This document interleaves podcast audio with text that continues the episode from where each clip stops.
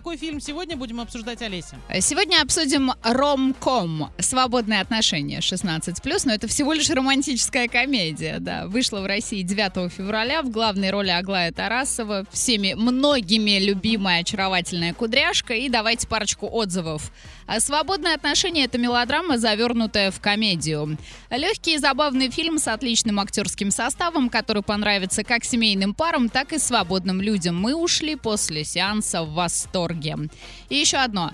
Никогда не потеряют популярности сюжеты о бытовухе. А когда молоды и беззаботны, все хорошо, а через десяток лет все иначе. Фильм «Свободные отношения» тоже имеет частично такой сюжет.